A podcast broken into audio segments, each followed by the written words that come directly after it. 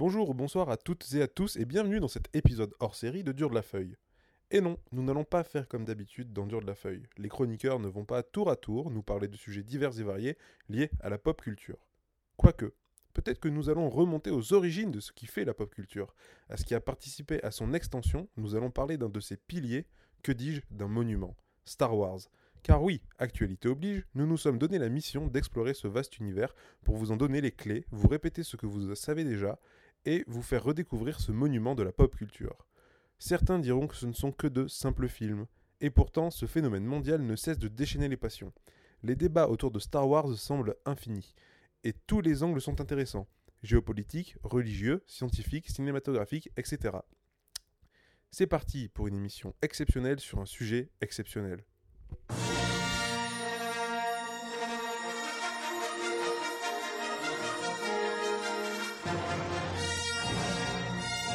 Watou, bonsoir. Bonsoir.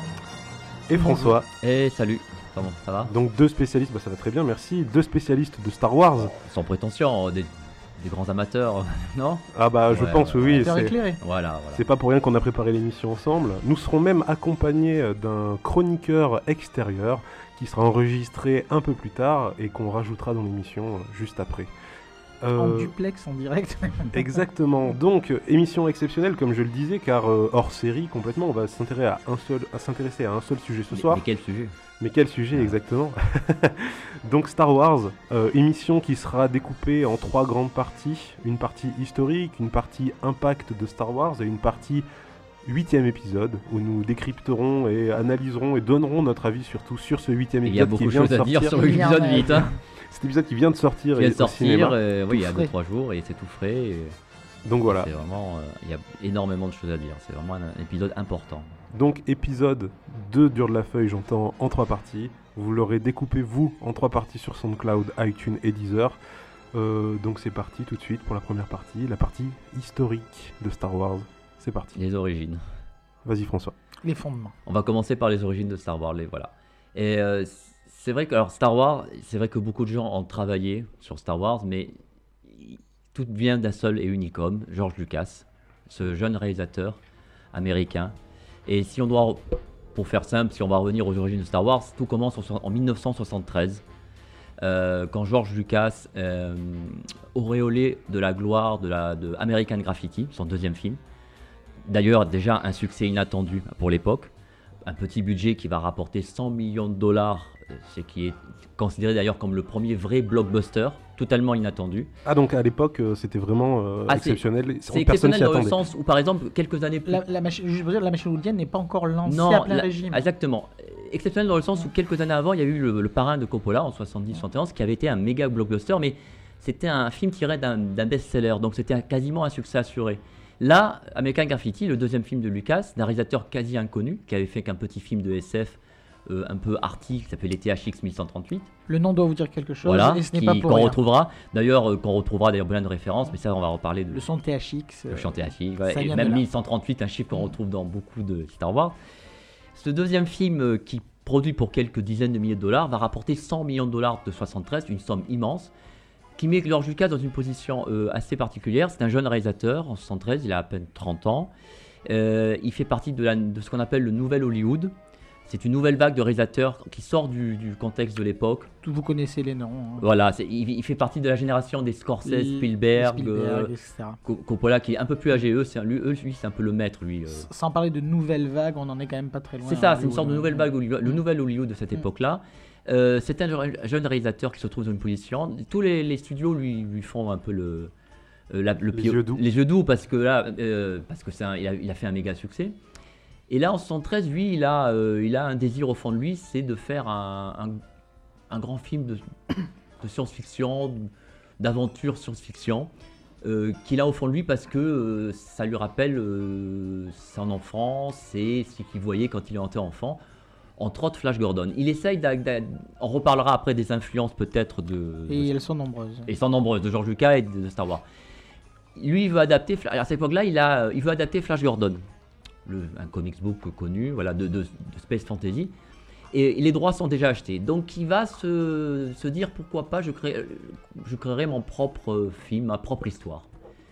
Et là, euh, il va passer euh, deux ans, deux, deux années à rédiger un script.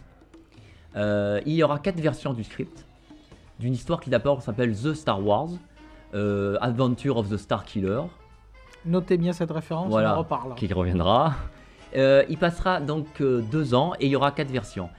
À travers ces quatre Ah, versions. quand même, quatre versions. Quatre versions Donc du script. C'est qu'elles n'étaient pas acceptées ou? Non, c'est que lui-même n'en était pas vraiment satisfait. Euh, il travaillait donc avec. Il avait quelques amis, il présentait ça à des, des amis réalisateurs, tout ça. Et lui-même n'en était pas satisfait parce qu'en fait, il avait tellement euh, d'idées dans son script que c'était brouillon, que ça tenait pas. Euh, il va mettre tout ce qu'il pensait dans, son, dans ses scripts et à chaque fois, il les révisait pour essayer de se concentrer. Et, euh, il, Il avait les yeux un peu plus gros que le il ventre. avait les yeux plus gros initialement. devant, il avait plein d'idées. Alors, et ce qui est marrant, c'est qu'on retrouvera d'ailleurs tous ces. Des Rien, noms- rien ne se perd. Rien ne se perd chez George Lucas. dans- On retrouvera plein de noms de personnages, de planètes, de, euh, de vaisseaux, de tout ça dans euh, la saga Star Wars, dans les épisodes 1, 2, 3, 4, 7, 8, tout ça. Tout, rien ne va se perdre. Et, euh, euh, et donc, dans ces quatre scripts, au bout de deux ans, et il va arriver à mettre en place de façon plus structurée ses idées.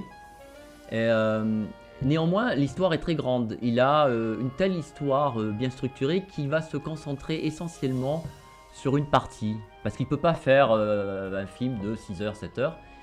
Et il va se concentrer, euh, il va couper ça en film, en, en trois, en, en trois trilogies qu'on va retrouver. Voilà. Une pré- une- des ép- en Ah, Donc déjà à l'époque, trois Déjà, trilogies. Oui, déjà à l'époque. Ça, après, bien sûr, les- ça va Alors, diverger au fil du voilà. temps. Soyons clairs. Oui, Quand oui. on est un jeune réalisateur, Il n'a pas l'ambition d'en faire 9, il est- il n'est pas non, plus non. euh, idiot ou, Non, non, ou pas du tout. Pas du Et c'est très bien que tout dépendra de ce que donnera le premier. Exactement. Si déjà le script est Le accepté. script est accepté. Donc, il, a, il, coupe, il coupe son script qui est très très grand, il le coupe. Il le coupe parce qu'il peut pas faire 6 films, 9 films. Et il va se concentrer sur un- une partie qui lui semble la plus intéressante. Ce qui deviendra plus tard l'épisode 4, le Star Wars de 77. Il se concentre sur cette partie. Il crée un background, donc le passé, les épisodes 1, 2, 3, parce qu'il en a besoin pour savoir de quoi il parle. Il n'a pas vraiment euh, d'idée encore pour le 5-6, juste une trame vague, mais il n'a pas vraiment de script. Il a juste une, une vague idée. Et tout de suite, je peux déjà- on peut déjà dire qu'à l'époque, les 7, 8, 9 ne sont pas du tout ni écrits ni imaginés. Il, il- il a, si ça marche, C'était concept. une intention. voilà. C'était c'est conceptuel, mais il a une intention. Il va se concentrer sur cette partie. Comme disait Uatu, évidemment, il s'est même, même pas encore pouvoir faire d'épisodes 5-6 de suite. Déjà, si le script est... Et il arrive en 75 avec ce script, dont il est assez satisfait. Euh, il essaye de... Là, il fait... Alors, c'est un réalisateur, mais qui a, qui, donc, il a une petite position, c'est lui qui a fait American Graffiti. Il fait le tour de tous les studios américains. Et, euh, et, euh, étrangement, tous les studios le refusent. Euh, ils le regrettent tous des années. Ils le Ah, bien sûr. ils le refusent parce qu'ils comprennent strictement rien à ce qu'il fait. Il, faut, se- alors, il faut se placer dans le contexte de 1975. euh, la science-fiction et le fantastique ne sont pas des genres populaires. Ce qui est étrange à dire aujourd'hui, vu que c'est les genres les plus populaires aujourd'hui. La pop culture n'est pas quelque chose qui, rend- qui, qui- qui existe réellement. hein. Ce serait une prise de risque pour un C'est studio. une prise de risque leur pour un point de studio. vue. Euh, et, et de toute façon, économiquement, aucun film de SF n'a été des succès ou n'a rapporté des millions de dollars. Par exemple, 2001, qui est le plus célèbre à l'époque, et qui avait coûté très cher, n'a rapporté que sur de longues périodes de durée. Ça Succès d'estime. voilà, ça n'a jamais Même problème avec Blade Runner d'ailleurs. ça n'a pas intéressé les studios. La planète des singes qui avait bien fonctionné, euh, déclinait, la, la- la saga. Bon. sûr. C'était les deux grandes sagas de l'époque. Et la SF, de toute façon, n'était pas un genre populaire. Il faut aussi que c'est un genre où on investit beaucoup. Parce qu'il faut des effets spéciaux, il faut énormément de choses. Obligatoire. Et donc du coup il faut un retour Il sur faut un retour. Et déjà à l'époque, euh, et surtout qu'il il arrive devant de. Il faut imaginer les studios hollywoodiens en, euh, en 75. C'est des vieux, hein, c'est des vieux actionnaires, c'est pas, c'est un monde ancien. hein. Lui, c'était un jeune hein, pour eux. Euh, et là, il arrive, euh, il- va voir un studio, c'est la Fox, euh, qui est actuellement d'ailleurs en pompe, qui est d'actualité. Le studio de la Fox. On y reviendra. On y reviendra. Et il va voir la Fox et il s'entend bien avec le président de la Fox directement, Alan Ladd Jr. Et, et là, il est intéressé. Et, l'intelligence de Lucas à ce moment-là, c'est qu'il va, il va comprendre que devant les autres studios, il présente un script dont personne ne comprend rien. Il y a des noms bizarres, il y a des, des concepts bizarres, la force, Rien que ça des déjà. planètes, des noms, ils, comprennent, ils comprennent rien. Il a l'idée de contacter un, un illustrateur euh, qui travaille pour Boeing et la NASA, du Ah. nom de Ralph McQuarrie. qui va devenir un des, des personnages les plus importants de, Pierre élémentaire de la pierre élémentaire l'univers. de la, de la, de la saga euh, de Star Wars. C'est un illustrateur et il va lui demander de, mettre en image son script. Il va, l'illustrateur va mettre en gros, il va créer une douzaine d'images peintes, euh, très réalistes, parce que lui-même, il travaille sur des concepts de vaisseaux, tout ça, lui. Sur le principe d'un storyboard, c'est-à-dire de prendre les images Exactement. marquantes, Marquantes importantes de- du, du, du script. film. Il met ça en image et il va présenter ça aux actionnaires de la Fox. Et là, par contre, ils vont tous être euh, intéressés, ébahis. Ils vont dire Ah ouais, non, c'est sublime, euh, ça nous intéresse, il y, a du, il y a du potentiel, on peut vendre des choses, ça, ça- ça a l'air bien, on peut faire des suites. Tout de suite, les mecs sont intéressés. Et là, il va vendre son film. Euh, et donc, Ralph Va devenir le premier, euh, on va dire, le premier euh, collaborateur de la future compagnie Lucasfilm, officiellement. C'est le premier. Et il va mettre en image les concepts de Lucas. Donc le- la création de Dark Vador L'ADN visuel visuel de Star Wars, c'est. Les premiers concepts de vaisseaux euh, de Dark Vador, des robots, c'est Ralph McQuarrie qui met en scène, qui met ça en image. Qui feront écho, on en reparlera aussi plus tard. Plus tard, parce Des que rien ne se perd là non plus. Donc, donc tout ça, en fait, c'est l'alliance à la base de Lucas qui a une idée, Euh, une idée, un scénario, un scénario, tout ça, mais qui a quand même été poussé et accepté par euh, les décisionnaires à Ah l'époque bah oui, il faut. grâce à un dessinateur. grâce à un concepteur visuel, Ouais. exact, un dessinateur industriel d'ailleurs qui travaillait pour la publicité et tout ça, et euh, qui, qui a mis en une image tous ces concepts parce que c'était compliqué à, à- à parler d'un d'un per- d'un personnage avec un casque, une armure, des Eh choses oui, comme ça, c'était bizarre pour l'époque. hein. Pour nous, ça nous paraît aujourd'hui. euh, Oui, oui, oui, euh, arrivé à On parle du- 19, On manque de euh, points de comparaison à l'époque, de référence. Oui, Comme disait 2001 Lucie l'espace, certes, c'est de. C'est. Comment dirais-je On est quand même dans la fin. Dans la. Je veux dire, excusez de la art Dans la science. SF, oui, de la on est- voilà, on est dans c'est l'art science. tout euh, ce que veut faire le C'est- Lucas. Voilà, c'est c'est- c'est pas Flash Gordon quoi. C'est pas Flash Gordon. Parce que Lucas veut faire un Flash Gordon euh, à sa façon. D'ailleurs, il y a beaucoup de parallèles avec Flash Gordon, mais on y reviendra. Comme, alors, quand vous dites euh, hard science, tout ça, c'est quoi la différence du coup? C'est-à-dire que. Est-ce que vous pouvez Le- l'expliquer un petit peu ça? Ouais, bah, tout, tout simplement, la, la- la SF et la hard science sont dans le même univers, enfin Oui, dans le c'est- même, c'est c'est limitrophe. Mais la hard science pour le, a pour principe d'être le plus réaliste possible, d'être euh, euh, presque de l'anticipation. Avec des concepts réels. Hier, Voilà. le vaisseau, il fait pas de bruit dans l'espace, dans la science. Dans Star Wars, ils font du bruit. Alors que la, la SF, le, le rendu compte plus, l'histoire Que compte plus Que la réalité. que le, que le réalisme. Même si là aussi, il y aura un, un gros travail qui sera fait, mais on en reparlera. Et donc voilà, et, euh, et en 75, donc, et la Fox accepte, et ils, vont lui- ils acceptent le projet, surtout qu'ils se disent il y aura peut-être des suites, tout ça, si ça marche, bon. Et il lui, alloue il, lui un- il lui donne un budget de 8 millions de dollars. Pour l'époque, tu te dis, 8 millions de dollars, c'était une petite somme sympathique, mais c'est pas non plus énorme. Euh, et là, George Lucas, euh, il va signer le contrat le plus euh, mythique, le plus célèbre, mythique que tout le monde connaît. un moment, quand, le, quand la Fox lui demande, bon, ils, ils ont peur, la Fox, c'est qu'il demande un gros budget pour son salaire, parce que t'es un réalisateur quand même qui a rapporté 100 millions avec American Company. La Fox, c'était quand même pas genre, bon, allez, c'est bon, fonce à yeux fermés. hein, mais ils ont Il y avait ce truc. côté quand même. Ils sont embêtés parce qu'ils Voilà. ont peur qu'il qu'il demande un gros salaire, parce qu'en tant que réalisateur qui a du succès, il peut demander un très gros salaire. Ça, ça les emmerde, hein, ils aiment pas payer. euh. Et George Lucas, il leur fait ah non non, moi je veux mon, je veux pas de gros salaire, hein, je veux un truc de base, le truc de- du petit réalisateur normal. hein, je ne connais pas, je me rappelle plus de la somme, mais le truc euh, 500 syndical. je crois qu'il re- il refuse 500 000 euros. Ah, il refuse une somme, il demande le truc de syndicat, syndical, hein, le- le- la base du tarif il- syndical. Il, re- Mais- il refuse pour quelle raison? C'est-à-dire Parce qu'il voulait que- plus de budget pour son film Pas ou- du tout, il pourra pas, non. Il refuse parce qu'il demande par contre tous les droits du merchandising. C'est-à-dire que. Il veut les droits de toutes les suites, Ok. la suite, des suites. Il veut les droits de, du merchandising, c'est-à-dire tous les, tous les produits qui seront créés autour de, ce- de ce De son cet film. univers. Il veut les droits. Ici, il y a un contrat image en fait. Exactement. À l'avance. Donc Image, c'est un éditeur américain Oui. pour ceux qui ne sauraient pas. C'est euh, euh, un contrat totalement fou. Alors, il, à l'époque, les, les actionnaires de la Fox, euh, ils se moquent de lui. Ils disent voilà, c'est un jeune fou ré- idéaliste. Il est tota- ils, rigolent et ils sont heureux. Ils sont ravis. Ils, ils signent tout de suite. Ils se cassent même pas la tête parce qu'ils se disent lui. euh, C'est voilà, un illuminé, quoi. ah, c'est un illuminé. Bah, euh, ils, espèrent que ça fonctionne, mais de là à vendre des, des caisses de merchandising, ils disent non, pas du tout. mais Parce ne nous emportons pas non plus, science-fiction n'a vendu autant. D'ailleurs, aucun film à l'époque ne vendait de- du marchandising. Il veut les droits sur la BO, il veut les droits sur les posters, il veut les droits sur les t-shirts, il veut les droits sur tout. Mais du coup, avec un salaire. Ah, par contre, sur un salaire de tarif syndical, euh, la Fox croit faire le plus bel C'était affaire. vraiment un coup de poker, du coup, à l'époque. Oui, on peut dire. Quand on sait ce que c'est devenu. Ah oui. encore aujourd'hui, c'est difficile de savoir si c'était visionnaire Ou si Voilà. c'était vraiment une prise de risque. C'était une prise de risque. Je pense qu'il pouvait pas vraiment être aussi sûr que ce qu'il pense. Non, il pouvait pas. Non, non, il n'était pas sûr du tout. C'est- Pas sûr du Personne n'aurait pu vraiment le voir Pas venir, sûr même du lui. tout. euh, Et donc la Fox accepte avec Et donc, et donc en fait là on pose du coup la, la graine qui va Ah, là, faire pose- grandir l'empire. Voilà, on pose la première De pierre de, l'empire Lucasfilm. Très qui bien. n'est pas, qui d'ailleurs est créé à partir euh, en 75, il dépose le nom, euh, il crée son empire à partir, qui lui d'ailleurs n'est pas un empire. hein. Et donc là du coup euh, bah, tu vas nous parler un peu plus de ce qu'est devenu cet empire, comment c'est comment, a- comment cet empire a grandi? Ah ben il a grandi euh, avec le, le- le- le succès de- d'abord de, Star Wars, qui Donc directement?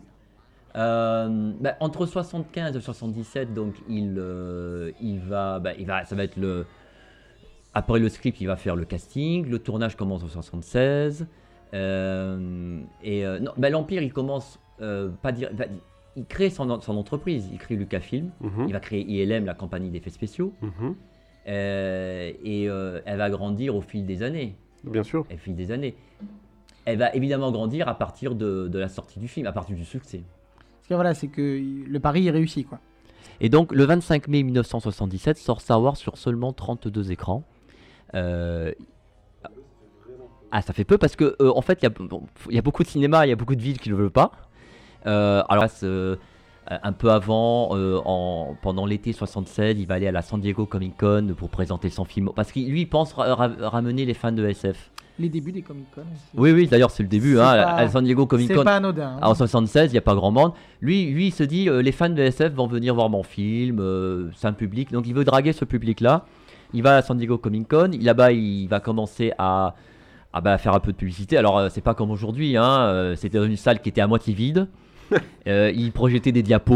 euh, ils vont vendre un poster 1 dollar, qui vaut aujourd'hui des milliers de dollars. C'est le Oui. poster numéro 1, jamais, la première pierre du merchandising jamais inventé. C'est un poster dessiné par Howard Checking de Marvel, a vendu 1 dollar pièce, et qui aujourd'hui, je ne vous dis pas, la somme qu'il vaut. Euh, c'est le numéro 1, première pièce de merchandising de l'Empire George Lucas. Euh, il va passer un contrat avec Marvel à cette époque-là, il va profiter pour euh, éditer le comics book, ça va être très important. Pour, on en euh, parlera, on en est après. étendu. euh, le, film devant, le film devait sortir en décembre 76, donc il va être en retard pour des problèmes de tournage, il sortira qu'au mois de mai. En décembre sort la, la novélisation euh, en roman du film, qui va être un énorme succès, qui va quand même déjà donner des idées en se disant waouh, est-ce qu'il y a- est-ce que ça va être un succès ou pas? Du coup, elle sort avant le film. Elle sort avant le film, donc aujourd'hui on se moque des spoils, mais là, pour spoiler, c'était spoilé Ah vraiment bah, en avance. Euh, le script. Et le script était, euh, était euh, voilà. Alors, dire que maintenant on se moque euh, des, des- des spoilers. Quand le film sort en 25 mai 77, euh, Lucas, l'anecdote est connue, il est, euh, il, il est en face du China Theater de Los Angeles, un très grand cinéma très connu. Aujourd'hui, le Kodak Theater. Voilà. Pour ceux qui veulent voir ce que c'est. Euh, il est en face, il mange, il est dans un snack en face et il voit une foule immense devant la salle et il demande à un ami mais ils, ils vont voir qui, qui- qui- pourquoi ils font la queue gens pour quel film ils vont voir? Et le mec lui dit mais ils vont voir ton film Star Wars il y croyait pas il se dit c'est pas possible il dit, mais il- et, et, et, et la foule va pas s'arrêter de les croire. Et les gens retournent- donc le succès est immense le 25 mai 77 euh, de le premier jour donc. alors, de dès le premier jour, il y a des foules immenses devant toutes les salles américaines parce qu'il y a la bande-annonce Ouais. qui est passée dans les ci- cinémas avant et il y a euh, un buzz qui se fait dans le milieu de la SF. Et là, on parle d'une époque où il n'y a pas d'internet, rien, hein, ça se fait comme ça. Littéralement du bouche à oreille. Du C'est pas bouche une à oreille, c'est pas, c'est vraiment du bouche à oreille. Et, euh, et la foule est immense. Et là, il comprend pas. Il, dit- il il se dit, il est heureux. Il se dit, tiens, ça va bien fonctionner. Il me dit, et il se dit, bon, euh, les, les films comme ça fonctionnent toujours bien, les premiers week-ends de SF, ça va. Sauf que le succès, il est, il est croissant et arrête pas. Et toutes les salles maintenant du pays en demandent. Et là, euh, c'est plus un, c'est plus un film, c'est un phénomène de société. L'été 77 est un phénomène de société. Déjà. Déjà. Donc, du, du Ah coup, ben en quelques euh, semaines, c'est un phénomène parce que euh, on n'a jamais vu ça, euh, des foules immenses devant des salles de cinéma. Le- L'autre gros blockbuster qui était sorti deux ans avant, c'était euh, c'était Les Dents de la Mer en 75. Ça avait été un méga succès en 75, mais il n'y avait pas eu cette folie. sur les plages. Voilà, mais il y avait eu des paniques sur les plages, mais ça n'avait pas été euh, la même chose. Oui, parce que là du coup c'est un univers connu euh, dans la Et oui, c'était réaliste. C'était réaliste. Alors que là c'était un. une- C'était quelque chose. inattendu. Il s'est passé quelque chose. Donc, à l'époque, personne n'a pu analyser, comprendre. euh, et, euh, et donc, c'est la folie pure en 77. Et, euh, et le succès. Et l'Empire Lucasfilm commence là. Parce que le comic sort euh, au mois de mai aussi, Marvel. Énorme succès. Ce qui sauvera d'ailleurs à l'époque Marvel, qui était dans très mauvaise position. Ah oui. Oui, c'est qui paradoxal. c'est important de, de le savoir du coup ça. parce que- Eh oui, eh oui, oui, eh oui, Mais absolument. on verra que c'est valable pour d'autres. Pour d'autres domaines. D'ailleurs, on verra tout au long de, la, de, de ces 40 années que Star Wars a souvent sauvé des Les domaines. dit merci, mais je vous en dirai un peu Ah plus. non, non, tout mais oui, on parle. C'est vrai que Star Wars a été euh, quelque chose qui a souvent sauvé. euh, Ils travailleront avec euh, bah, le, le merchandising va démarrer. Et le à- merchandising commence à cette époque. Il passe un contrat. Il passe à cette époque-là un contrat euh, avec des jouets parce que lui, pour lui, les jouets comptent. Il a une idée de, de vendre des jouets. Euh, les jouets, malheureusement, les productions de l'époque font que ils ne sont pas prêts pour euh, décembre, pour Noël 77. Aïe. Eh oui. Grosse erreur. Ben oui, parce que Gros drame. hein, les, les- carrément. les- les- les- oui, parce qu'à l'époque, les productions sont euh, beaucoup plus lentes qu'aujourd'hui. Euh, la enfin, valider les, les concepts, les figurines, tout ça, il faut trouver la bonne taille, bababa. Et puis là encore, clairement, on attendait de savoir si ça allait Et marcher. surtout, voilà, On exactement. À, l'époque, euh. Kenner, la marque, c'est Kenner à l'époque, c'est pas Hasbro, c'est Kenner. Kenner, euh, voilà, comme il dit tout, il a raison. Ils attendaient le succès du film. Quand il voit le succès, il fait Ouh là là, si on lançait les jouets. Sauf qu'en décembre 77, les jouets sont pas prêts. Alors il lance un très célèbre kit euh, prépayé de l'époque où les, les fans peuvent acheter une sorte de boîte en carton vide avec l'option. Ils, re- ils recevront par la poste les premières figurines. Enfin déjà, déjà c'est intelligent. célèbre est encore disponible sur internet. Voilà, c'est déjà très intelligent comme concept. Les jouets arriveront que euh, début euh, premier trimestre 78. Euh, et en France d'ailleurs, ils arriveront un peu plus tard aussi. Ils arriveront un peu plus tard en France. Euh, fin 78 en France. Et, euh, et les, les- les jouets vont se vendre par millions. Par millions. Et là, là, il y a une folie Star Wars qui commence. Quelque chose d'incroyable. D'ailleurs, j'ai une petite question par rapport à ça. Tu viens de parler de la France. Euh, il est sorti combien de temps en décalé par en Alors. France? Parce que je sais qu'à l'époque, là, on est quasiment simultané, voire avant les Avant, États-Unis pour on a, on vu le, le- le- on a vu les derniers cas deux jours avant les Américains. Donc, à Alors, l'époque, à l'époque, les, à l'époque, films euh, sortaient euh, très tardivement euh, pour plein de raisons. En France, il est sorti euh, quasiment 5 mois après, le 19 octobre 77. Donc c'était plutôt court à l'époque ou c'était Euh, c'était dans La la, moyenne, non c'était la moyenne, mais des- parfois les films pouvaient sortir presque un an après. hein. Oui, oui, Avec Mais là, une- c'était Avec une VF mémorable. avec une aussi, voilà. Il est sorti euh, tardivement pour plein de raisons. Euh, il fallait à l'époque euh, envoyer les bandes négatives euh, en Europe. Il fallait faire les doublages. Il fallait trouver les bonnes périodes de sortie. À l'époque, euh, l'Europe et en France en particulier, les films ne sortaient pas l'été. L'été sortait que les navets, les films pourris que personne ne voulait. C'était pas comme aujourd'hui. Oui, maintenant il y a les blockbusters. Et de voilà. C'est tout a changé. Et à l'époque, c'était plutôt la rentrée que les gros films. Et donc, il a été programmé pour la fin de l'année 77. Euh, et donc, c'est pour ça que le film est sorti tardivement. Il est passé. les- les- les- la, la première projection en France, c'est à Deauville en septembre 77. Et il sort euh, le 19 octobre. Et en France, c'est un très gros succès malgré de, de- globalement de mauvaises critiques. Que tous les, tout le monde lui tombe dessus. Ah Ah bon? alors, Oui, mais c'est c'est c'est le logique. contexte de l'époque. C'est logique aussi. faut voir que, pour donner un parallèle, euh, des bouquins comme Le Seigneur des Anneaux et autre chose, les intellectuels et critiques, ça les fait doucement rire. C'est ces petits elfes qui se battent, ces euh, chevaliers de l'espace. Tout ça, c'est de la sous-culture. hein, on est bien d'accord. Absolument. La pop culture n'a pas encore, n'est pas, N'a pas de nom pas n'existe pas Mais réellement. le mépris est déjà Euh, il y a aussi, c'est un film américain, très américain, donc ça, À l'époque, c'est très compliqué. ça, c'est très compliqué. Les- les- comme il dit, les critiques intellectuels français n'aiment pas tout ce qui vient des d'Amérique, c'est c'est mal vu. Ils le trouvent très simpliste, limite à la débilité. Ils disent qu'il n'y a pas d'histoire, que c'est. Bon, ils lui trouvent tous les défauts, il y a très peu qui le soutiennent. Bon, ça ne fait pas. Il n'y a pas de problème, le film est un grand, grand, grand succès fin 77 en France. Il reste des semaines à l'écran. À l'époque, les films restaient très longtemps, ils, re- ils ressortaient même des mois après, les gens retournaient le voir. euh, Il n'y avait pas de cassette vidéo, rien encore. Ouais, bien sûr. oui. Donc, euh, vraiment le, le début des. Euh, il y avait, moi, on m'a raconté, il y avait des, foules, même en, en France, il y avait des, des queues immenses, hein, parce que il- pour aller voir la séance de, de, de 16 heures, il fallait faire 3 ou 4 heures de queue, parce que les salles étaient bandées. Non, non, c'était un gros phénomène. Surtout qu'il y avait eu le- tout l'été en France, il y avait tout l'été où euh, les médias de l'époque parlaient du phénomène américain. Parce que c'était incroyable. Euh, L'été 77, il va avoir les sur le bord le Channel Theater, il y a euh, C3PO, R2D2 et Darth Vader qui posent leurs pieds, vous savez, sur les Oui, oui. le le le le, le, ma- pla- plat- Fame. voilà, voilà, ils posent leur- et donc il y a une foule immense et on envoie même des représentants français pour filmer tout ça parce que c'est un phénomène. C'est un phénomène de société qui à l'époque où les gens vont croire que ça va disparaître et ça va pas disparaître. Ça va pas 2017, disparaître, euh, ça va pas toujours, disparaître. 40 ans après et euh, Et plus fort que jamais. et plus fort que jamais. Oh là là, et plus fort que jamais. Mais bon. Et donc l'Empire Lucas commence comme ça. Euh, petit à petit, il va euh, développer sans... alors, tout en développant. Alors bien sûr, le film étant le succès qu'il est, bah, il, il annonce une suite. Donc là, du coup, on arrive sur une période de 84 à 80. Euh, C'est-à-dire pour les suites ou Pour les suites, Non, non, les suites, suite- Il le- veut le- dire l'Empire- les, euh, deux- il veut dire enfin deux. les suites, je veux dire par des 5, films, hein, je Oui, parle des oui, films. L'Empire, oui, euh, l'Empire sort en 80 Oui, et le dernier, le Retour du Jedi en 83. d'accord. Et donc sur cette période, il développe sa société, Lucas, Lucasfilm. Ouais, Il, euh, il développe ILM, la société d'effets spéciaux. ouais. Il, euh, le merchandising, le merchandising bien sûr, qui finance. Il va entre-temps évidemment euh, écrire euh, et avec Spielberg les- l'aventurier de l'âge perdu, un énorme, un autre méga succès. Euh, Il est scénariste pour le. il est ouais, il crée le personnage et voilà. Et donc son empire se crée petit à petit. Il va créer son, il va construire son ranch personnel. Et là, il va développer beaucoup de choses dans cette période-là. Il va développer les premiers effets spéciaux numériques. Il va créer un petit, euh, une petite société euh, qui s'appelle Pixar à l'époque. C'est parce que Pixar c'est lui. Et dans cette petite société qui s'appelle Pixar, il va développer les premières images de synthèse. Euh, c'est bon, c'est très lent, c'est très coûteux, c'est- pas très beau, mais il met les bases. Il persiste. ouais. Il persiste, il met les bases. Il développe tout ça, il développe donc ILM, sa société d'effets- d'effets spéciaux. À l'époque, les, chaque compagnie de, de cinéma avait, avait, avait ses propres créateurs d'effets spéciaux. Et, et chacun gardait ses secrets.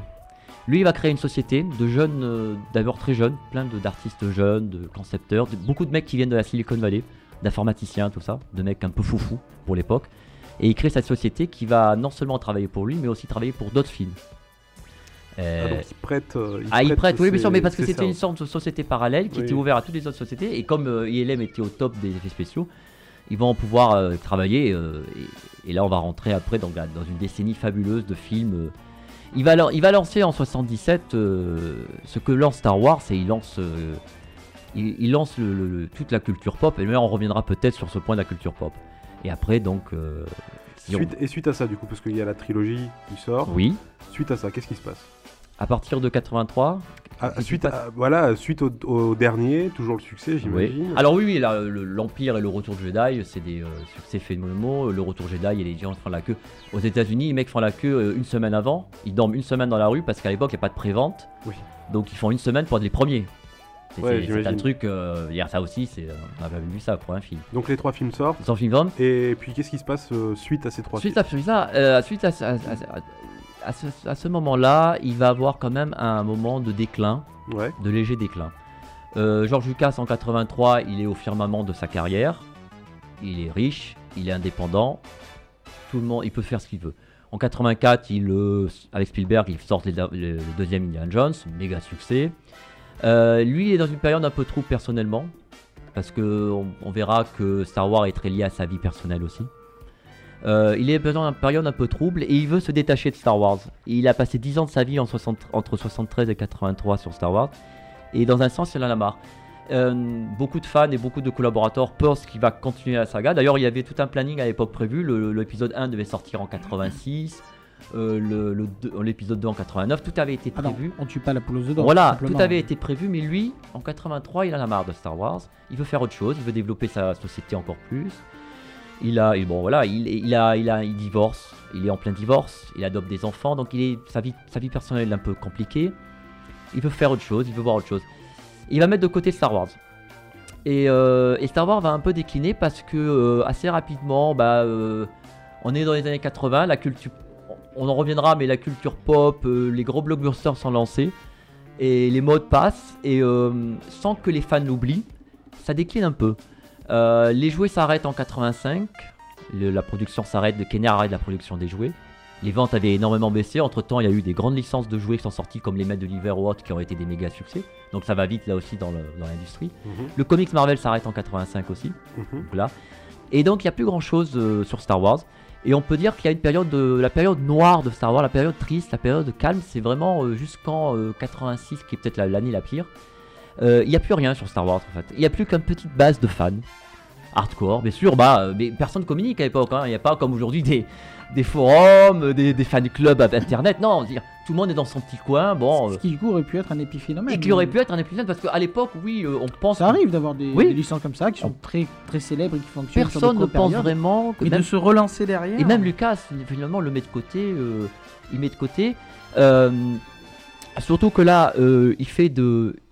Il fait deux, deux gros euh, échecs euh, consécutifs parce qu'il produit d'autres films, il a, des, il a d'autres projets, Lucas, en plus de sa société. Parce qu'entre-temps, il crée euh, Lucas Art, il veut se lancer dans les jeux vidéo. Avec a- succès, là, pour le coup. Hein avec succès. là, avec pour le coup, succès, pour avec le- succès, mais il va tout doucement. Bon. En 86, il, fait deux, il produit deux films qui vont être des bigs immenses. Labyrinthe euh, de Jim Henson avec David Bowie et le fameux Howard le canard. euh, qui va lui faire Qu'il officiellement n'a jamais vu, n'a jamais voilà vu. qui veut- qui- d'ailleurs et voilà comme il dit lui a tué qui veut oublier qui pendant des pendant des années il veut même euh, il le sort pas en vidéo. Enfin c'est une- c'est- pour lui c'est la honte. Il fera retirer son nom des crédits. il va quand même, non non mais c'est terrible. Et là il perd beaucoup d'argent. Sa compagnie perd beaucoup beaucoup d'argent. Il était alors peu de gens le savent mais il était à la limite de la faillite. Il va licencier du personnel. Il va vendre Pixar parce qu'il a besoin d'argent frais, de capitaux frais. Il vend Pixar à un mec qui s'appelle Steve Jobs, un peu malin. parce que Pixar, il fait rien avec. Il a développé des trucs, mais il sait pas quoi en faire. Bien sûr. euh, Mais Steve Jobs, il a des idées. Mais ça, c'est une autre histoire, évidemment. ouais, un, autre podcast. C'est une autre histoire. Il vend Pixar parce qu'il a besoin d'argent frais. Euh, il appelle son pote Spielberg en disant T'as pas, on fait pas un troisième midi, euh, tout ça. Bon, Spielberg est un peu occupé, donc il dit euh, Ça se fera, mais en 89. Et en 86, il y a quand même des gens qui lui disent Bon, t'as un truc qui s'appelle Star Wars, euh, il y a quand même des fans, euh, ça a marché. euh. Il y a un petit côté Conan Doyle, c'est-à-dire que il a aimé Ouais. cet univers, il a, il a vraiment développé, mais à un moment donné, c'était- son univers. c'était- il en oui. pouvait plus. Il voulait ça, passer à autre chose, plus, sauf Mais Qu'est-ce qui que fait que, qu'est-ce qui le- fait que voilà, cette période va s'achever en fait? Qu'est-ce qui, va faire euh, le remettre, euh, remettre sur en scène ouais. ce- voilà, ce Ah bah, euh, Star Wars en fait pratique- Même pas pratique- forcément de, de- façon pratique, c'est qu'il le remet en scène, c'est qu'il a besoin, il, il est en, quasi en faillite, il a Argent. besoin, il a besoin d'argent. Ouais. Il a besoin d'argent. Il Donc- veut relancer sa société en 86-87. Et on lui dit, les, ses conseillers lui disent, la, la poule aux œufs d'or, ça s'appelle Star de Wars. risque. Il dit prends pas de risque. Prends pas de risque, ça s'appelle Star Wars. Lui, ça l'embête un peu de revenir sur Star Wars parce qu'il avait envie de mettre ça. Mais il dit, t'as besoin d'argent, t'as besoin de relancer ta compagnie, c'est important, sinon c'est, tu pourras pas faire ce que tu veux. Et un peu à contre-coeur, en 87, il, a, il lance plusieurs projets. Un projet très important, il lance le Star Tour avec Disney. Disney Ah oui. le fait de dire du pied. Disney, le fameux Disney, qui reviendra des années plus tard. Il y a toujours une belle relation entre Disney. De- de- Lucas a, a toujours été un fan de Disney. Il parle la même langue. hein, Voilà, sont dans le- euh, il- enfant, il allait à Disney, à Disneyland, Disney World. Il a toujours, il a jamais eu de, de problème avec Disney. Et Disney lui fait du pied, il lui dit voilà, on crée une attraction. Donc Lucas, il saute sur l'occasion, il crée Star Tour, gros succès. Et là, il se rend compte que tiens, il y a des gens qui aiment encore Star Wars, parce que lui, Lucas, il croyait que Oui, c'est fini pour c'est lui. fini, hein. euh, Il y croyait pas. Et c'est ça la grande, pa- le grand euh, paradoxe de Lucas. Il a jamais vraiment cru Ouais. à ce qu'il faisait. C'est ça qui est fabuleux. C'est ça toute l'ambiguïté du personnage. Il lance ça. Il relance euh, le fan club officiel en lançant un magazine par correspondance qui marche très bien. Il fête, en 87, il fête les 10 ans du premier film en, éditant un poster, des choses comme ça. Aux États-Unis, il fait des petites euh, manifestations. Il voit qu'il y a vraiment un truc. Il fait un truc très important. Ses collaborateurs lui disent il faut que tu lances la, licence, il faut que tu retapes vers euh, tout ce qui est merchandising. Et là, il va voir un truc. Ils vont contacter euh, une société de jeux de rôle. Dans les années 80, il y a un jeu, il y a une- un système de jeu qui s'appelle le jeu de rôle, un, Oui, oui. un mode de, de- Donjons et Dragons. voilà, un cherchent. d'entertainment, de divertissement qui devient très populaire dans les années 80, c'est le jeu de rôle. Donjons et Dragons, bien sûr. Et il va voir une société qui s'appelle West End Game aux États-Unis, une petite société de jeux de rôle, et ils vont collaborer, et il va donner l'autorisation de créer le jeu de rôle sur Star Wars. Et le- on peut dire qu'à l'époque, le jeu de rôle Star Wars a presque sauvé Lucasfilm parce que ça va être un méga succès. Ah oui, quand même, à ce Et en plus, il va baser. Alors, un, méga un- succès. un très grand succès pour l'époque. Oui, non, je veux dire, euh, là on touche un public très précis. Oui, mais le Hein public des fans, Oui, c'est non, non, important. mais c'est non, pour non, dire, bien sûr, pas le Quand on dit un public, euh, grand succès, pas un c'est public pas un généraliste, blockbuster. Non, etc. non, non, non. C'est que là, il est allé chercher La le base. public qui lui servira de base Voilà, pour la exactement. et le Exact. début de l'univers tendu, comme on en Eh bien, parlera. exactement.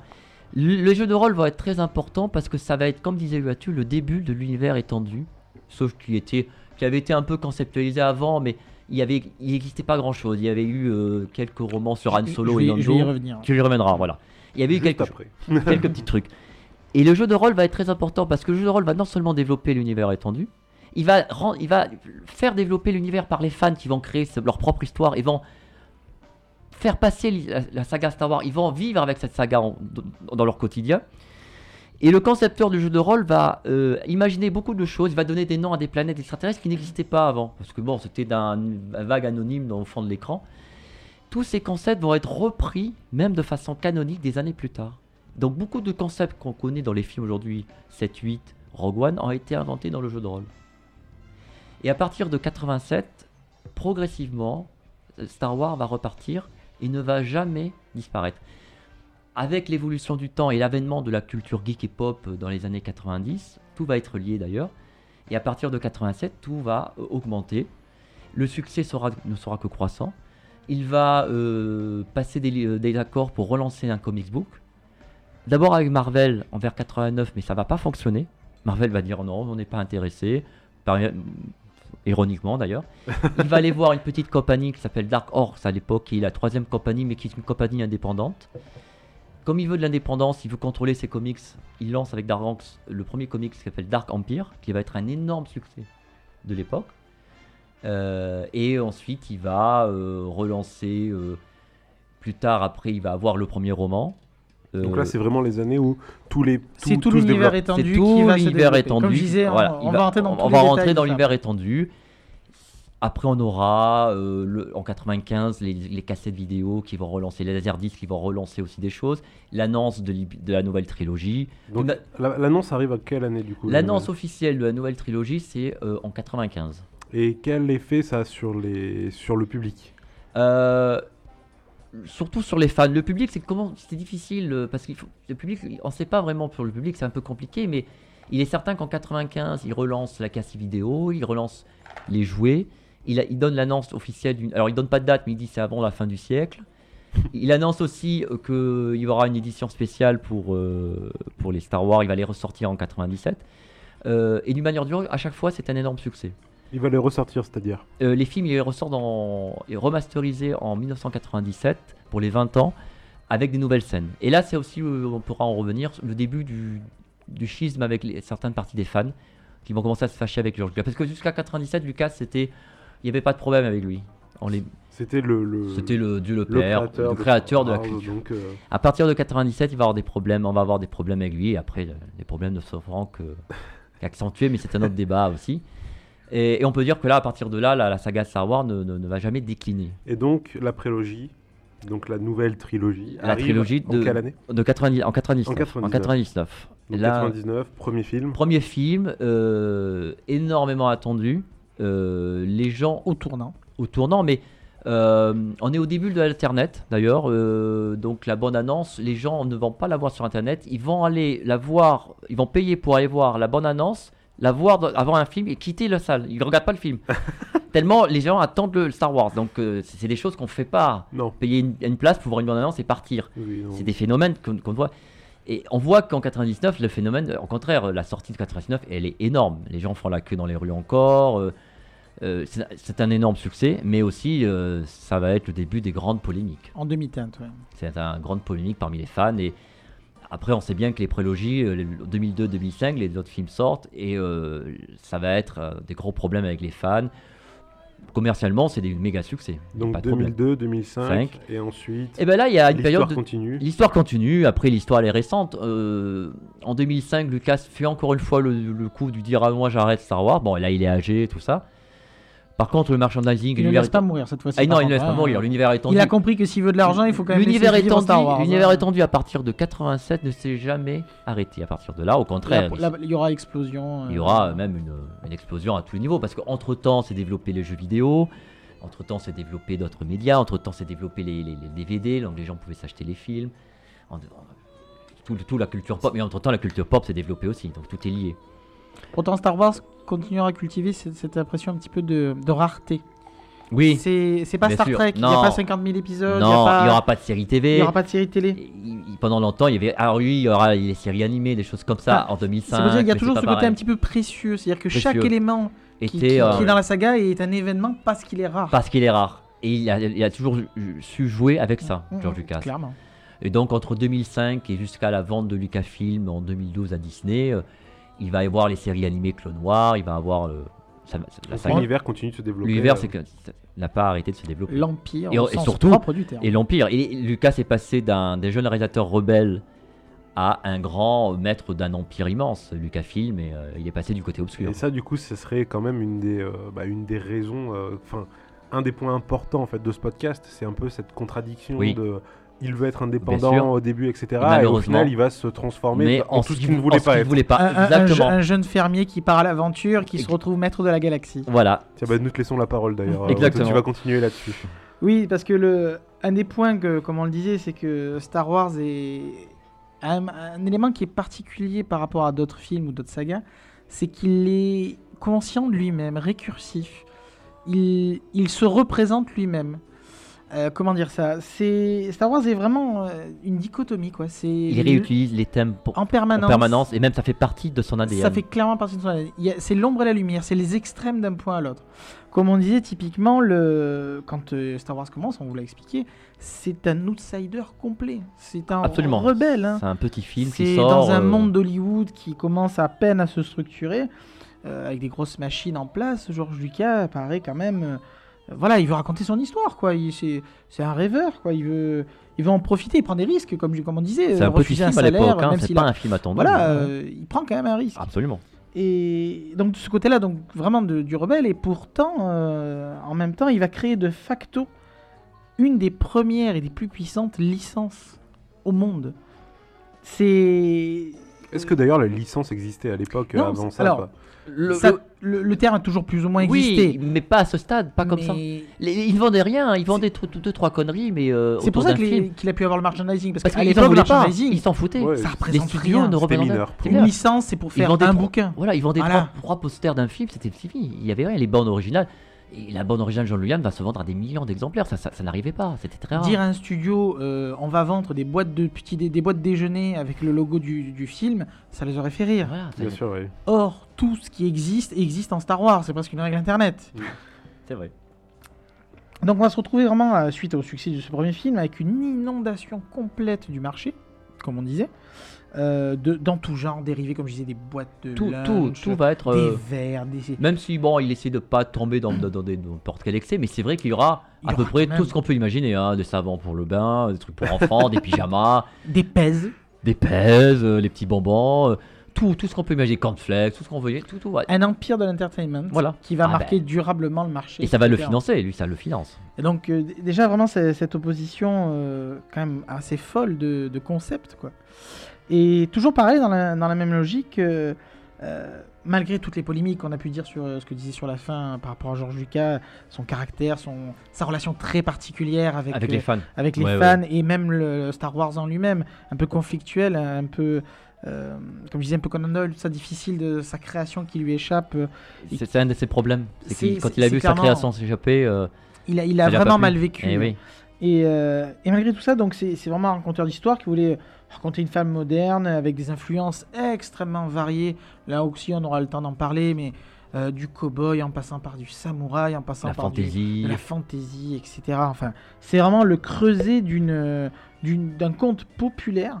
euh, qui ira euh, là aussi au-delà de toute attente puisqu'il va devenir donc là, comme on le disait le- la première pierre de l'édifice de la pop culture Le point Populaire. zéro, le point zéro de la pop Populaire culture. populaire culture c'est ouais, pop c'est c'est vrai. c'est vraiment C'est populaire, populaire hein, le point zéro de la pop culture. Et pourtant, là encore, toujours dans cette exposition, de, cette opposition, cette dualité, on va pour autant générer le, le fandom le plus, le plus extrême, le, le, le, le plus rétréci qui soit. C'est-à-dire que d'un côté, Explique, expliquez avant de développer Oui, bien ça, sûr, le ce que fandom, bien que le sûr, fandom. bah, pareil, c'est quasiment là aussi un créateur.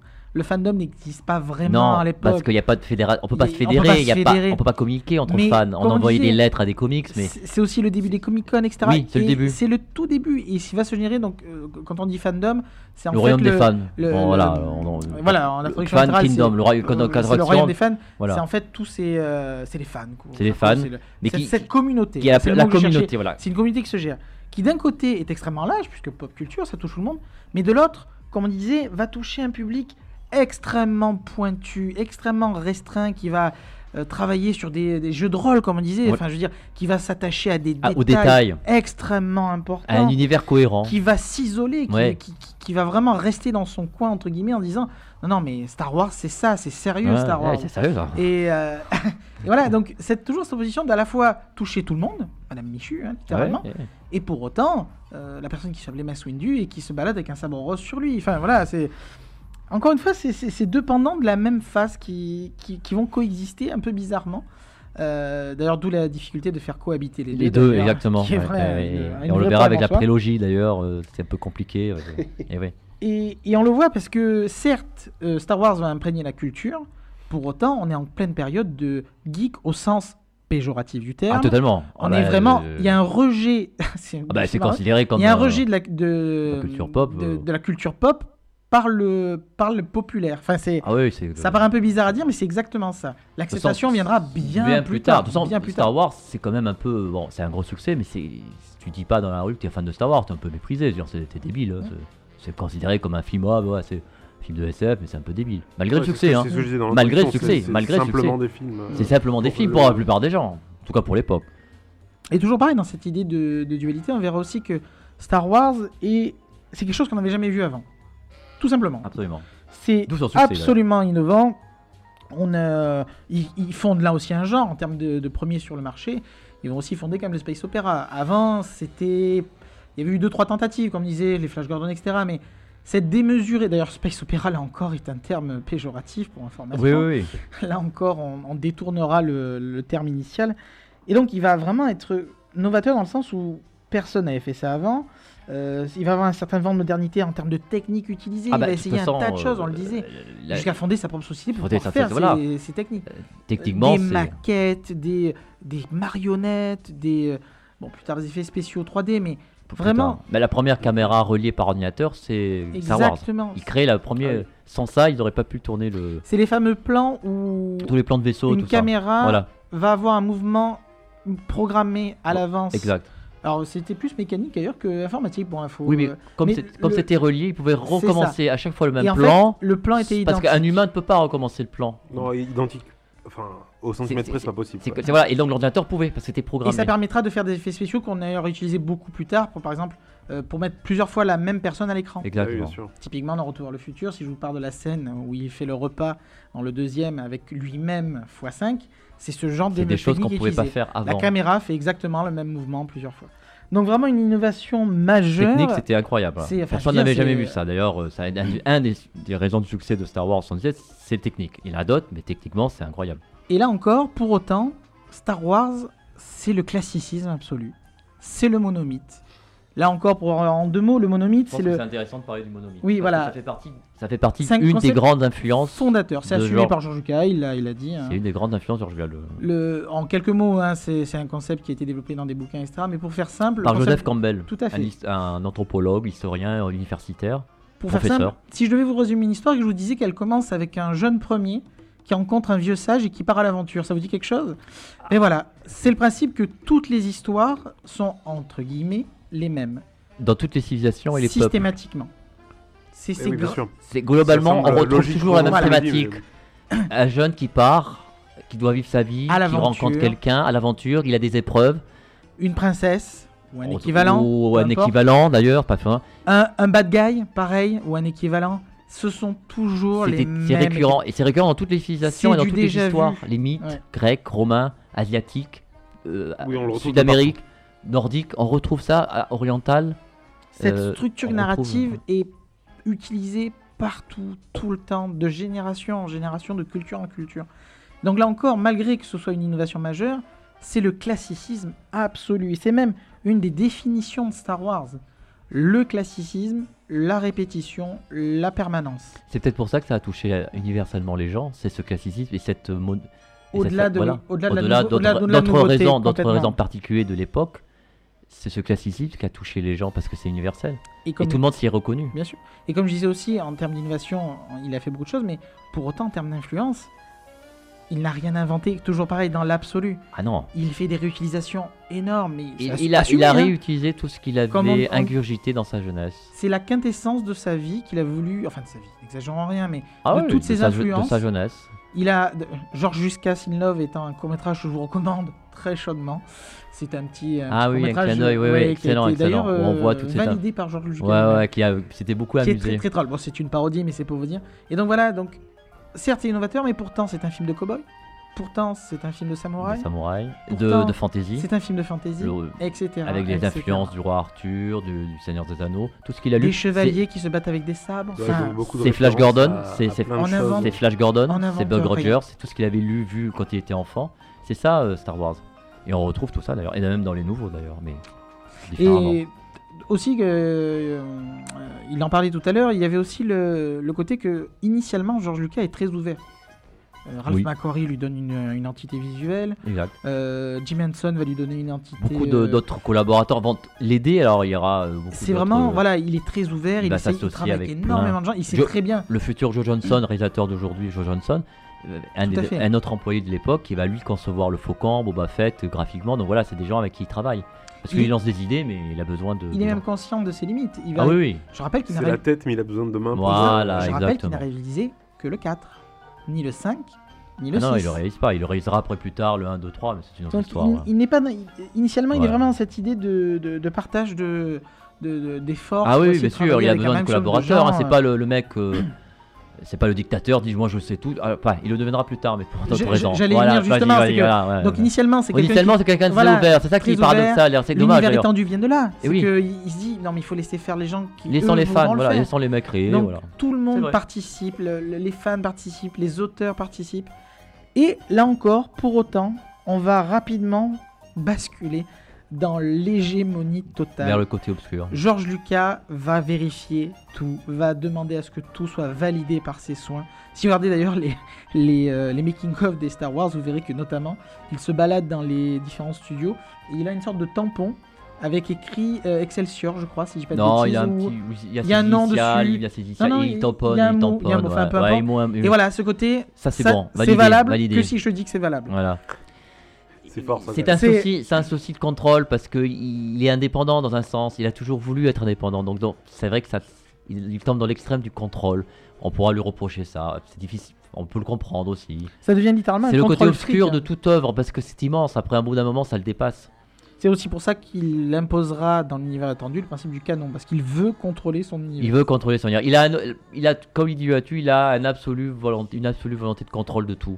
Ouais, bah, c'est Qui là va en accentuant. Bah, du coup, c'est là où est-ce qu'on en revient à ce qu'on disait au départ de, bah, à au moment où tu- on, on a changé un peu de partie, c'est que le, il était euh, ce Jedi seul Voilà. qui se battre contre Voilà. tous, Totalement. mais il est devenu ce site Ce site, qui a pris le contrôle et qui lui. veut tout gérer. quoi. Exactement. Il devient une sorte de site un peu triste. Il devient vrai, son, propre ennemi. Il devient son propre ennemi. Mais c'est ça le paradoxe de Lucas, c'est ça.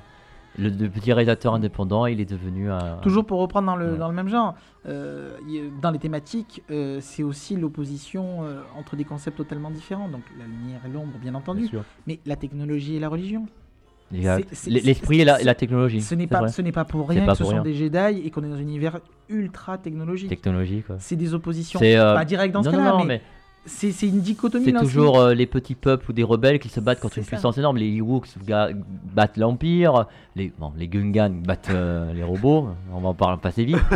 ou la- les rebelles sous, sous armée battent un énorme empire. Voilà, donc c'est vrai qu'il y a toujours ça. Ouais. Et, et toujours, euh, et pour euh, étayer encore ça, il y a aussi le principe de, donc je disais, de méta, c'est-à-dire que Star Wars est son propre écho. Pour donner un exemple, donc je disais l'opposition, c'est aussi la prélogie et la postlogie. La postlogie est en opposition complète avec la prélogie. La postlogie, euh, quand on dit postlogie et prélogie, je pense que vous l'avez compris. La postlogie, c'est le la trilogie 4, 5, classique, 4, 5, 6, et voilà. prélogie, c'est les fameux 1, 2, 3, 3 voilà. qui, au lieu de donner un tout cohérent, va rentrer en totale opposition. Va, va, va avoir du mal à se, à, se, à se faire écho. Ça va créer une divergence dans la force. Ouais, ouais. Euh, Vraiment une, une approche fondamentalement différente.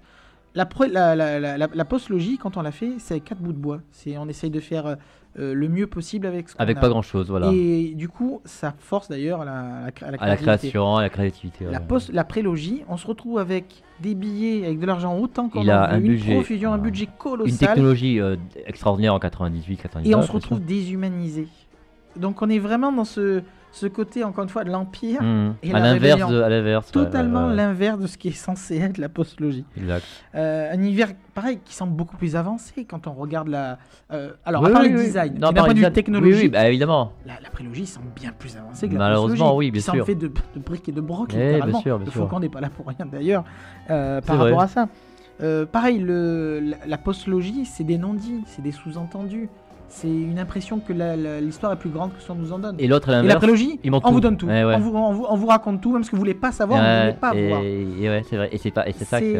Et encore une fois, c'est la dichotomie complète, l'opposition C'est donc à ce moment-là que tu disais qu'il y a une vraie séparation entre les fans, entre Oh. les fans, certains fans. ça, joue, et- ça sera un Ça des va, éléments. ça va un des éléments de la séparation des fans. Ça commence en 97 avec les éditions spéciales. hein. euh, parce qu'il rajoute de la numérique. Comme il dit, euh, tu as raison, il a, déjà qu'il a 97, il a des moyens, donc il rajoute du numérique, là on n'en a pas besoin. Sur les anciens. Sur les anciens, et là les fans disent, on ne touche pas à ces films-là. En plus, il, il, il le fait pas bien. Il, il transforme même des personnages. Quoi. Euh, Le célèbre Han Solo Shoot First, je veux dire, il- ça, ça va rester le symbole. euh, dans le- dans l'édition normale, euh, Solo tire le premier sur Credo, donc ça montre que c'est un, c'est un tueur de sang-froid, il sauve sa peau, bon, c'est un contrebandier. Dans l'autre, il attend que Credo lui tire avant, donc du genre, il, sauve, il, il se défend. Et ceci avant le rachat de Disney. Et hein. ça, c'est bien avant Disney. Je veux dire, euh, et là, ça change un personnage. On lui a, on lui a reproché plus ça que bon, de rajouter trois extraterrestres ou d'un Jabba Ouais. mal fait. Tu transformes un personnage. Tu- là, on s'est dit, mais qu'est-ce qui se passe? Ça a été le début. Et après, ça s'est accentué avec la, la prélogie. Et du coup, Star Wars est, comme je disais, finalement à son image. On voit que si on suit son histoire, elle suit ses films. C'est ça. On commence par une petite rébellion qui essaye d'aller de l'avant, puis on revient en arrière d'un point de vue de film, mais c'est la fondation d'un empire. Comment politiquement on a réussi à, à voler tout ça et à devenir les, les gardiens, les, les- les- l'empire de la galaxie. Voilà, les gardiens du temple. de- Et le méta va jusqu'au bout, puisque le 7 et le 8 va aussi. Bon, là, je pourrais pas en parler parce qu'on en reparlera tout à l'heure. Peut-être, mais Au c'est moins vrai. pour le 7. Moi, le 7, non, mais t'as raison, le Le, ma- 7, pareil, va essayer, tout comme Star Wars essaie de se retrouver dans cette période-là, le 7 va essayer de faire la, la quintessence, le, le meilleur des deux mondes. Ouais. Il va essayer de faire le compromis en ce que ça représente la prélogie et ce que représente la postlogie. Euh, À tous les niveaux, les d'ailleurs. hein. Effets spéciaux, euh, philosophie, essayer d'avoir à la fois des effets spéciaux très avancés, mais des effets spéciaux classiques, à l'avoir effectivement une philosophie assez poussée et pour autant du fun à l'état pur. Voilà. Vraiment, c'est cet équilibre très Et complexe. peut-être de façon pragmatique de réconcilier les fans. Pas bête, ils ont dit. euh, Très clair. Parce qu'ils savaient que, de toute façon, depuis des années, les fans ont des problèmes avec le Lucas et Star Wars, parce qu'il y a des gens qui sont fâchés et tout ça. Donc, euh, Ouais, donc histoire compliquée quoi. ah, histoire compliquée. Et le 8 encore plus, mais ça, Oula, c'est on une histoire on on plus en tard. reviendra plus tard. Ouais. Bon, on va s'arrêter là pour cette première partie. Euh, déjà une heure qu'on enregistre. Donc euh, c'est pour ça, je vous dis, euh, auditeurs, que, que vous allez avoir trois épisodes. Ça sera une trilogie, comme Star Wars. On va écouter un petit morceau de musique et on revient tout de suite pour la deuxième partie, les impacts qu'a eu Star Wars sur la pop culture en général. Voilà, donc tous les, les symptômes de, de Star Wars suite à, ça, suite à la sortie. On s'écoute un petit morceau de musique de la BO de Star Wars et on revient tout de suite, juste après ça. Ciao